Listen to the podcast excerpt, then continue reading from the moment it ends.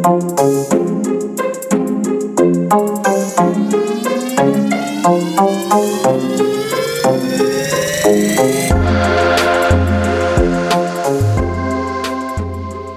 I'm speaking with Agnes Callard. She's a philosophy professor and academic book author. But as well as doing ivory tower philosophy, Agnes also writes all sorts of interesting stuff in the popular press. Today, we talk about the difference between being philosophical and being political. We talk about why you can't trust philosophers, and about her new project in which she explains how Socrates discovered human thinking. I'm Cliff Mark, and this is Good in Theory.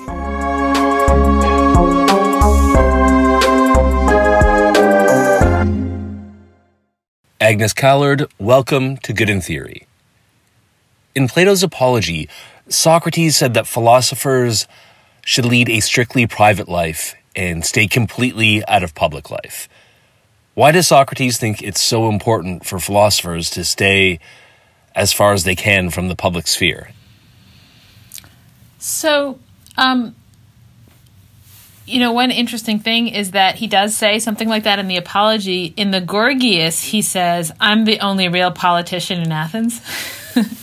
um, so, uh, so we have to square those two texts. But I think what he means in the apology is look, I haven't come around like, um, I don't know, advising the council, like, you know, making um, suggestions in uh, um, in our political deliberative bodies.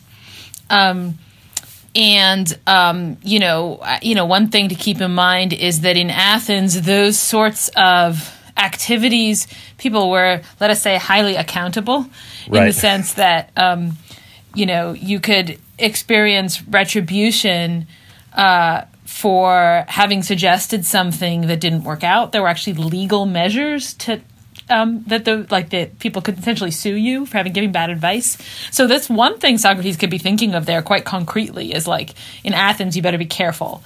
Um, uh, but I think that um, the other thing uh, I think that sort of less, somewhat less concretely. Um, Socrates wanted to call into question sort of people's most basic assumptions about how they are how they ought to live and a lot of politics involves people holding fixed a lot of those assumptions and saying, look, should we go to war against the Spartans or not, given that it's really important to have glory and we need to like be better than them uh, and then we also need to be better than the persians and like how do we manage the situation? And suppose you're like you're you know your thought you're socrates and you're like well what is better? Um, it, then that in a way that's that's that's that's apolitical because it is refusing to take certain kind of basic moves for granted.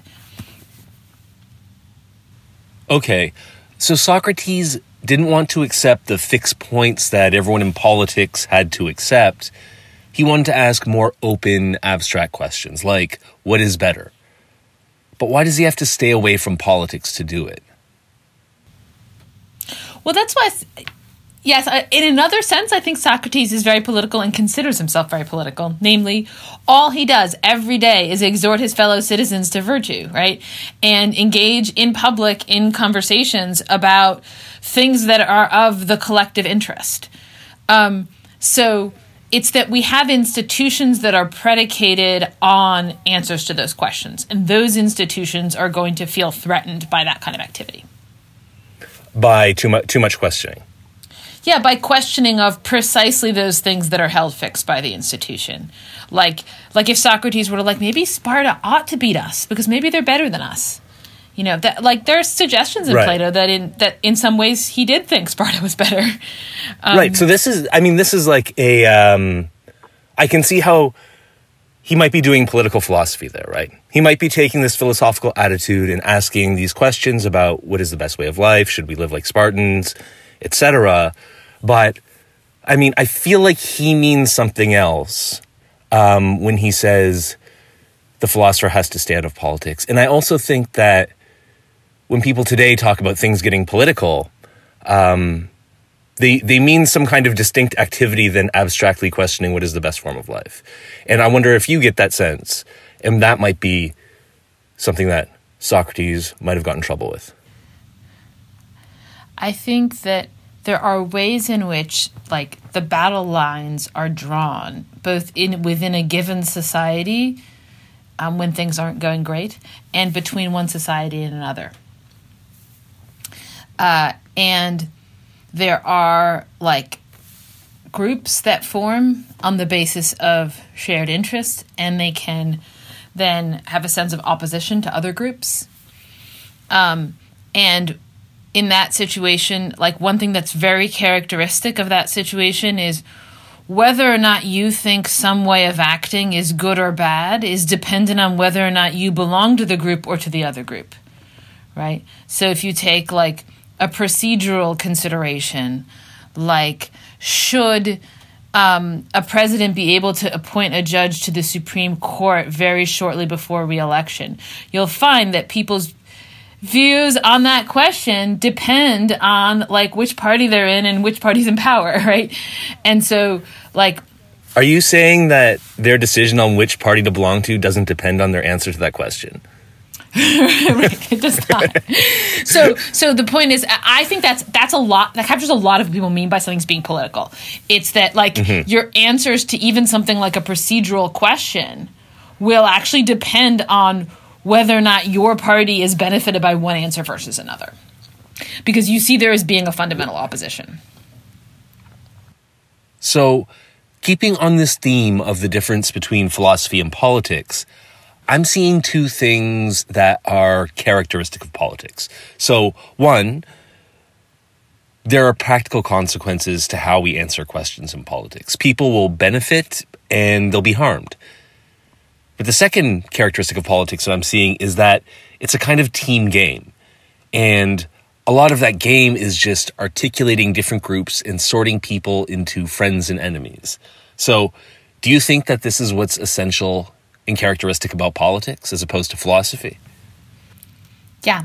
Um, yeah, so I would say, like, let me add one more thing that I think is essential to politics strategic communication. Okay.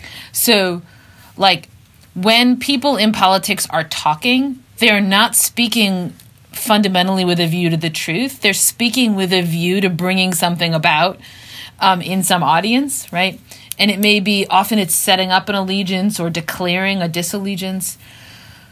Um, and um, you know we are told to be very skeptical of the speeches of politicians, right? where um, this is the thing personally I find the most difficult about politics and mm-hmm. most alienating is strategic communication, which is very very hard for me to uh, accept that I'm being communicated that way. I just don't hear communication that way, and so like my response is like a very naive one. Uh, anyway, so I, I think that's really important. But then I think if you want to explain why strategic communication exists, yeah, I think it's because. Um, uh, people the way politics works is that people have to find allegiances and so the uh, the the the project of generating allegiances then somehow for reasons i'm not totally clear on um, eh, you know ends up creating like uh, uh, conflicting groups uh, that is groups that are opposed to one another so you think the point of politics is to generate allegiances rather than to say like i don't know uh, protect us from outsiders or feed everyone or I don't know, live in security, oh, I don't not think it's the point of it. Okay. Not, and it's not at all the point of it. it mm-hmm. It's just how it characteristically goes. Um, and I think that when we when there's a strong outside threat, those allegiances dissolve um, because we get the all of us allied against our enemy, uh-huh. right? Um, so, um, you know, the fewer the less we can see ourselves as having enemies out there, maybe the more pressure there is to be enemies amongst one another. Um, um, but I'm not. I'm not sure why uh, this structure of um, opposing groups forms. You know, if I if I had to give like, what would Socrates say? Yeah, he might say this. He might say, as a culture, as a society, we can see that there are certain fundamental questions about how to live that we have not answered and so what we do is we polarize into groups that um, grasp like one of the various truths. Um, and we fight each other as a way of staging our own psychological ignorance. So if you take abortion, right? It's like we that's one thing where we really fight about that, right? People get really upset about it.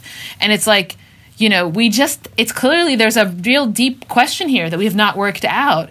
Um, women have certain rights over their own bodies uh, on the one hand, and on the other hand, like, you know, killing a human being is wrong. And then it's like, well, is it a human being?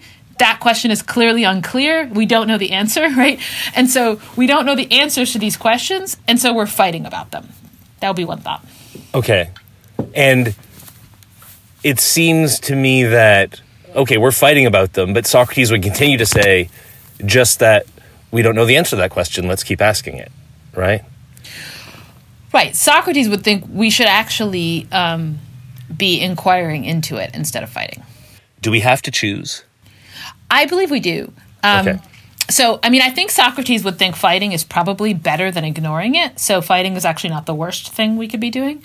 Um, but my own feeling is that um, there's a really interesting s- place in the psychological spectrum where one can engage with kind of like these deep ethical questions.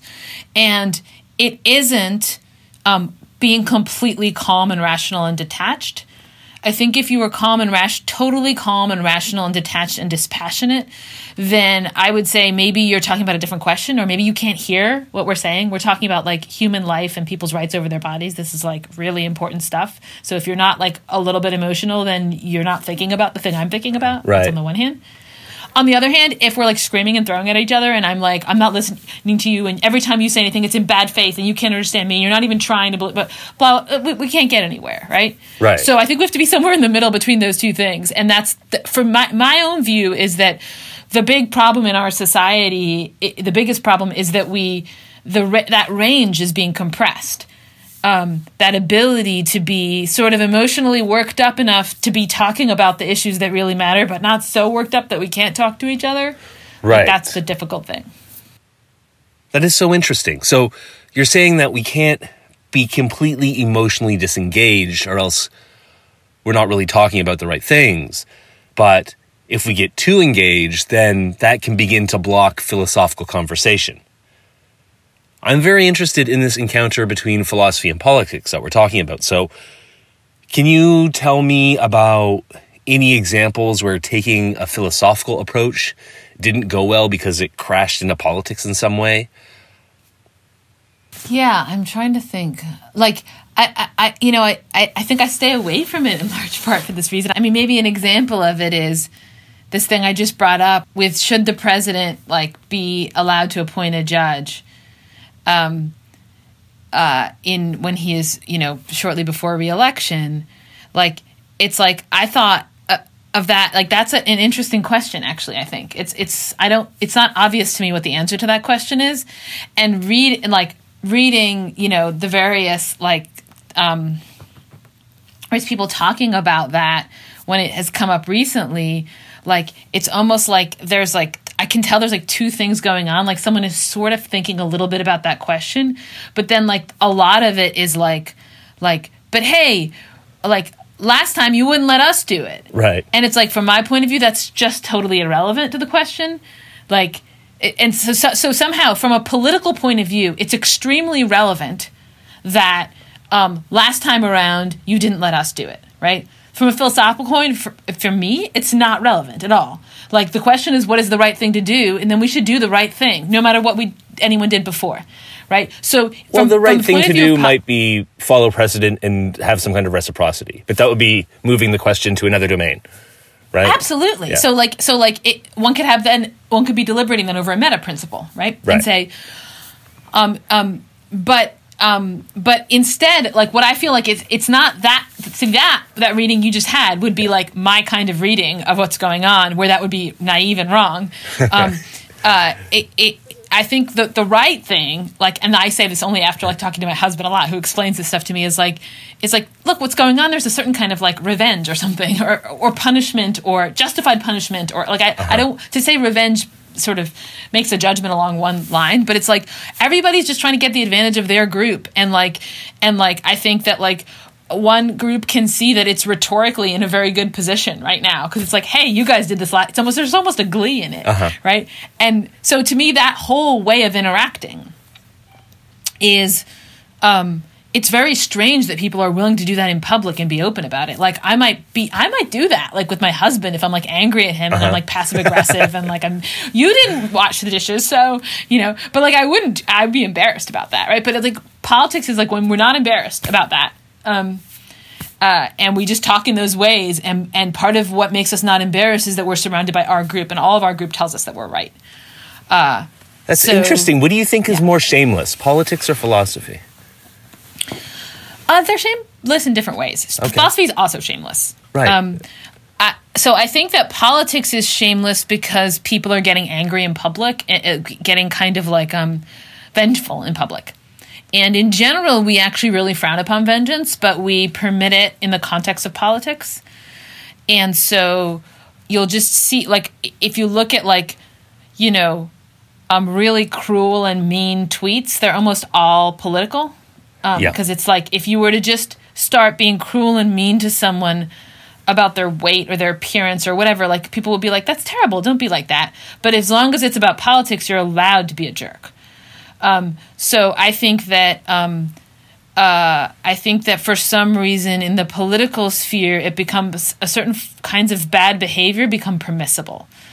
In philosophy, what's permissible is ignorance and a kind of really shameful kind of ignorance. Like, don't you have a basic clue about how your life should go?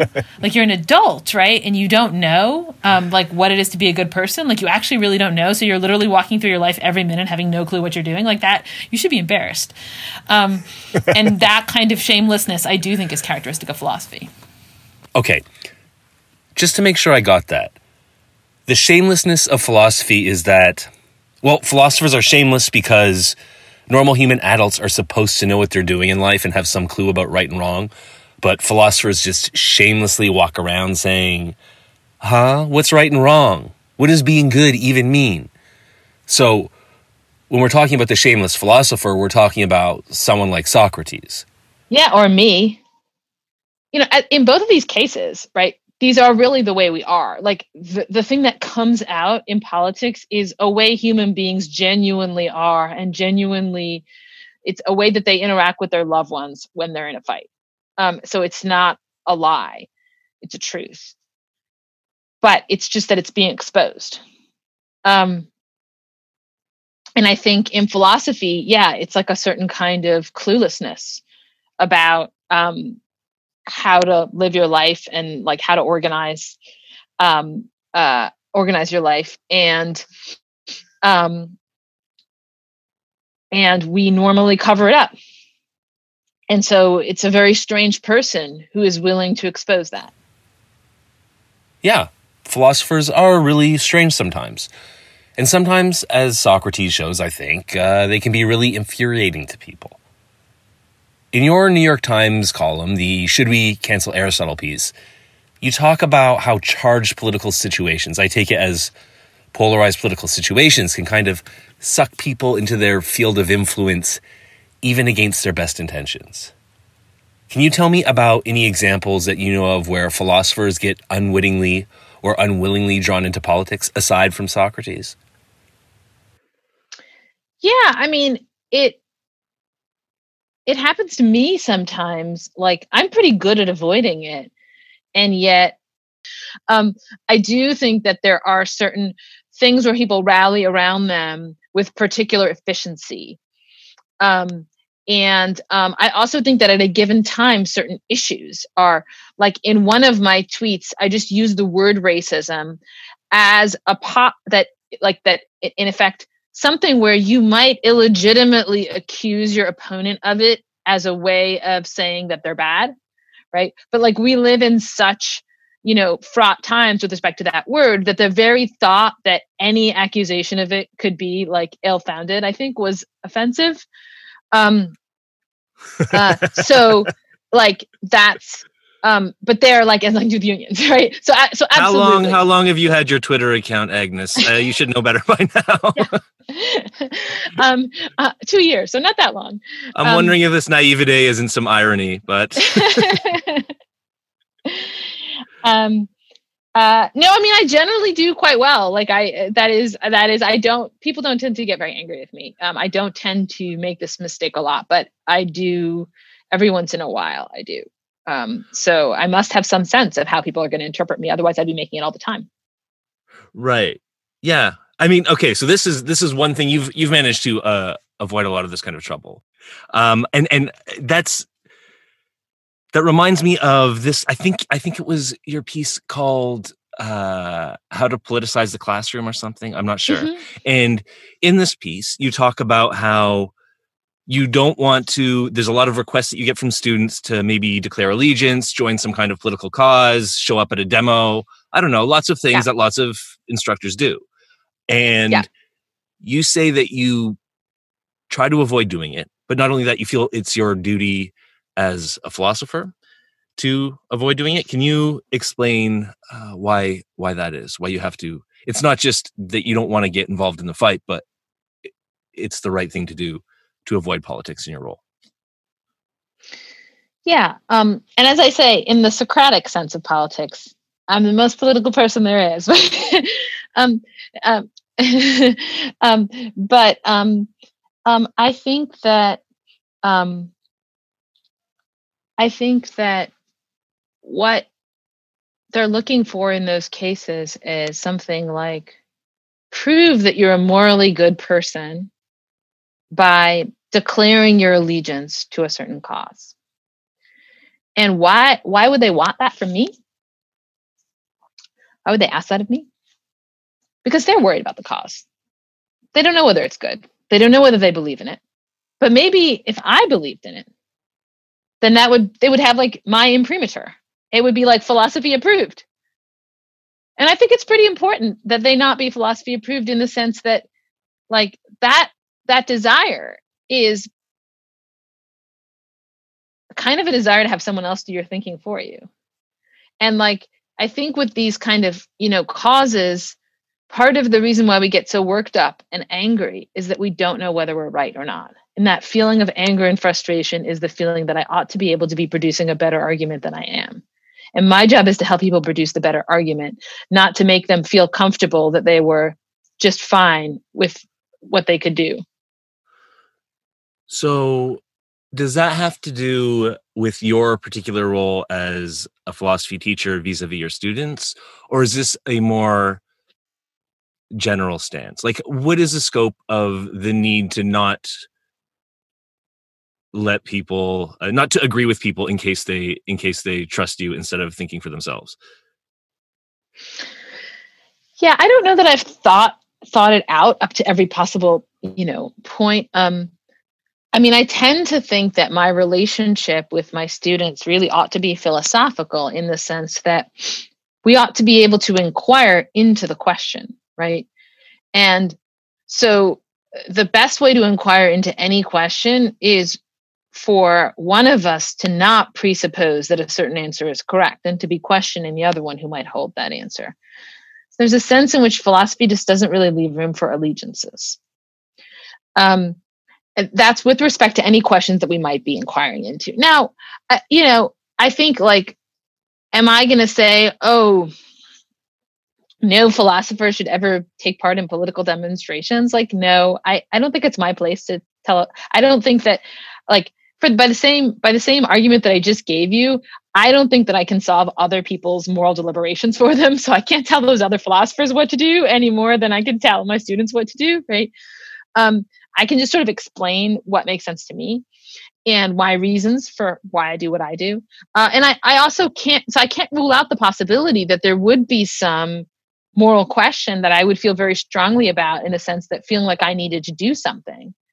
And then I would participate in some action that I thought would be efficacious towards that end. That might happen. Um, so so but i th- i guess i guess the thing i think is important is to resist doing those things on the basis of sort of a request or a pressure where i think that that pressure is like almost like a desire on the part of those pressuring me to themselves be reassured that they're doing the right thing. Okay so does that have to do with your particular role as a philosophy teacher vis-a-vis your students? Or is this a more general stance? Right? Is it is it an objection to allegiance in politics in general, or is it just because you feel that in this case your students are asking you for guidance and they're unsure of the question and you want them to keep questioning? So I don't think it's important. I, I don't think it's appropriate for my students to ask me for that kind of help. That is for the kind of help um, I, I, think I might want to give it anyway. Like there might be a situation where I'm like, hey, our country's in this kind of crisis, and here's a thing that we. Uh, it's not like I don't have moral views, right? And so um, I might think I need to do something, and then I'll do it. Um, but um, um, I think there's at least sometimes a bit of a conceit that, like, as an educator, it's my obligation to like stand up for what's right or something. Where what that really means is like, is like use um, my authority to deceive people into thinking that I have knowledge that I don't have. that would be immoral, right? Um, so it, it, there's a way in which it's kind of using me uh, or myself, me using myself as a tool. Um, so that that's really what I resist, but not like engaging in political action that you think is important to do. Like as long as you're not doing it for symbolic value because you think you doing it is going to like set some kind of um, you know example. Um, then I think it's fine. Okay, so the philosopher can engage in politics, but not qua philosopher. Is that am I getting that right? So you're not saying that it's wrong to have allegiances and commitments and care about stuff, which I like. I can't uh, hardly imagine a human who wouldn't. Um, it's just that when somehow, if you are using your uh, status as a philosopher and trying to deploy that politically, that would be that would be the problem. Yeah, I think there's something problematic about having status as a philosopher. Like philosophers shouldn't have status. You know, like economists can have status. They know some stuff. And then the, it's kind of complicated and we can't follow it. Physicists, right? They know stuff. Um, philosophers are really good to talk to. Um, but you shouldn't trust us. Some of us don't believe the external world exists right? Some of us believe there are true contradictions. These are not people you want to trust. They're not people who, if they do that thing, you should do that thing. Um, that's just the wrong way of thinking about a philosopher. I think we're very useful, but we're not useful in that way. You can't outsource your thinking to us. Well, then what good are you? I mean, we can't get you to think for us. We can't trust you. Why do we need philosophers? For talking to. But We're good because um, we're good because you don't know what you think, and we can help you figure that out you seem to like keeping questions open, discussing them without asserting your own position, seeing where it goes. And this is a very Socratic characteristic, but a lot of people don't like to be questioned all the time, right? A lot of people just prefer to agree, and a lot of people really hated Socrates.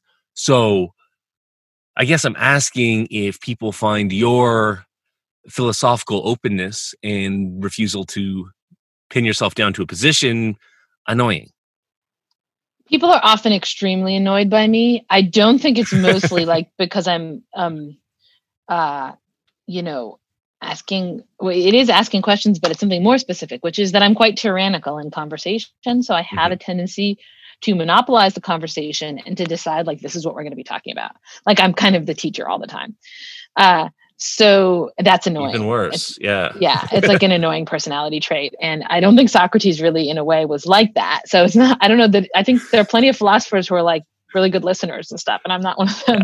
Um, so I would say that there's that. With respect to politically, like, I do think that people, my agent told me that, like, you know, when we were like working on the proposal and stuff for my book and selling the book and she was talking to editors. She's like they all want to know where are you politically?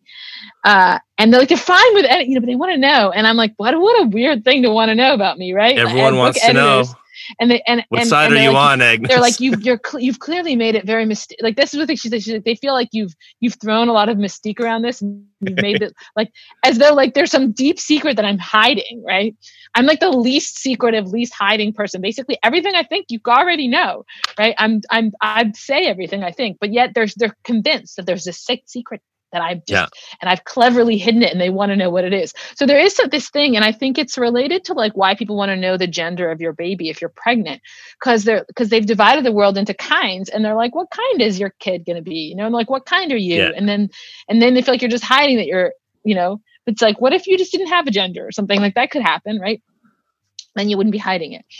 Um so yeah, so I think that there is this thing of people who are trying to like sort of classify you in some way and then having trouble classifying you but mostly in interpersonal interaction that's not the problem that i have. It's the being uh annoying and like uh monopolizing the conversation. The column about should we cancel aristotle? And you say we shouldn't cancel aristotle right. even though he has really repellent politically repellent views yes. that might even be probably aren't dangerous. And i think you say we shouldn't cancel him because like he's not our enemy. He's not dangerous. Right? Yeah. um so who should we cancel? Yeah great question. Who should we cancel? No one ever asks that. Um yeah no apparently um somebody um who teaches ancient philosophy uh emailed me that his like school or group like um was inspired by my thing and they did a whole uh like debate thing on should we cancel ancient philosophy and they voted and it was like i think like like only 30% voted to cancel all ancient philosophy. So i wrote him back that i was very relieved. Um um um so one thing that's interesting about like like did athens cancel socrates? Like right? And i think the answer is no what happened they killed socrates. He turned out to be uncancelable right? Because he was like so he was like you asked me can't you just go away from here and stop talking to people? And i'm like no no i will never stop. I will go down to hades and i will refute people there right? Um so there are some people who um like are just kind of going to keep doing what they're doing no matter what context they're in. Um and um you know i would say like i'm pretty close to uncancelable in that like people could stop listening to me. Uh, i could stop having a public outlet or whatever but i've still got students and like still doing philosophy. Um so one question about should we cancel is like first who's cancelable right? Mhm. and i guess you're cancelable if you have some kind of public platform that is the condition on your being able to engage in whatever the activity is that you're engaging in right? Right well i mean they could have they could have discredited socrates so much that he wouldn't have been able to do philosophy it's that he had still had his fan base he still had people who wanted to listen to him Yeah, but like I, for Socrates, it's like, you know, he doesn't seem to view being in prison as like being that bad. right And people still come, a couple people still come talk to him and he talks to the guard. Um, like, um, you know, there's this, um, so, so, so there's this question of like, how much by way of external validation do you need to do the thing that you're doing? hmm And like I, I, I sort of feel like a philosopher should be uncancelable in this in this in the following sense that you shouldn't have any status in the first place so you shouldn't have anything to lose. Like Mhm. where other people it's like we trust like jordan peterson i think is eminently cancelable because he has these people who sort of follow him and believe in him and see him as an authority right? And so at, at least one way to think about cancellation is like the removal of authority from somebody who, where the authority was the person's ability to speak. And i sort of think i don't want that authority in the first place. Hmm you're working on a project on socrates can you tell me about that I'm still thinking it through. But the basic idea is that um, thinking is not something that one person does by themselves. Um, so we think we we could sit here and like, you know, but I, I actually just think a lot of what we call thinking is like a bunch of random ideas going through your head in some weird order. It's a lot like dreaming. Nobody Mhm. would call dreaming thinking, really. Um, but that thinking is something that real thinking is something we do with other people. Mhm. um, because we are not um, we're not very like aware of or in control of our own thoughts. It's kind of like a, a mush. But when we talk to other people they sort of hold us to standards. And so we be able, we start to be able to make progress and to actually think. And i think that's what socrates discovered he figured that out thinking as an activity th- thinking's takes two basically yes. Okay. Yeah. Um and and he created a kind of um structure in which thinking could happen. Um and now I want to be like slightly more specific. It's thinking, it's a particular kind of thinking. It's thinking about the things that really matter. And so you might just say, yeah, that is thinking, right? Um, but that we have particular trouble thinking about the things that really matter to us. Um, and that the Socratic exchange is an attempt to think about those things. And so it's sort of, um, you know, a reading of a bunch of Socratic texts that bring out this kind of um, political character of thought. Okay. And so by political, you mean it involves more than one person. Can you give me an example of how this works? Like, how do we how do we think together? Is there a division of labor? Is a you know?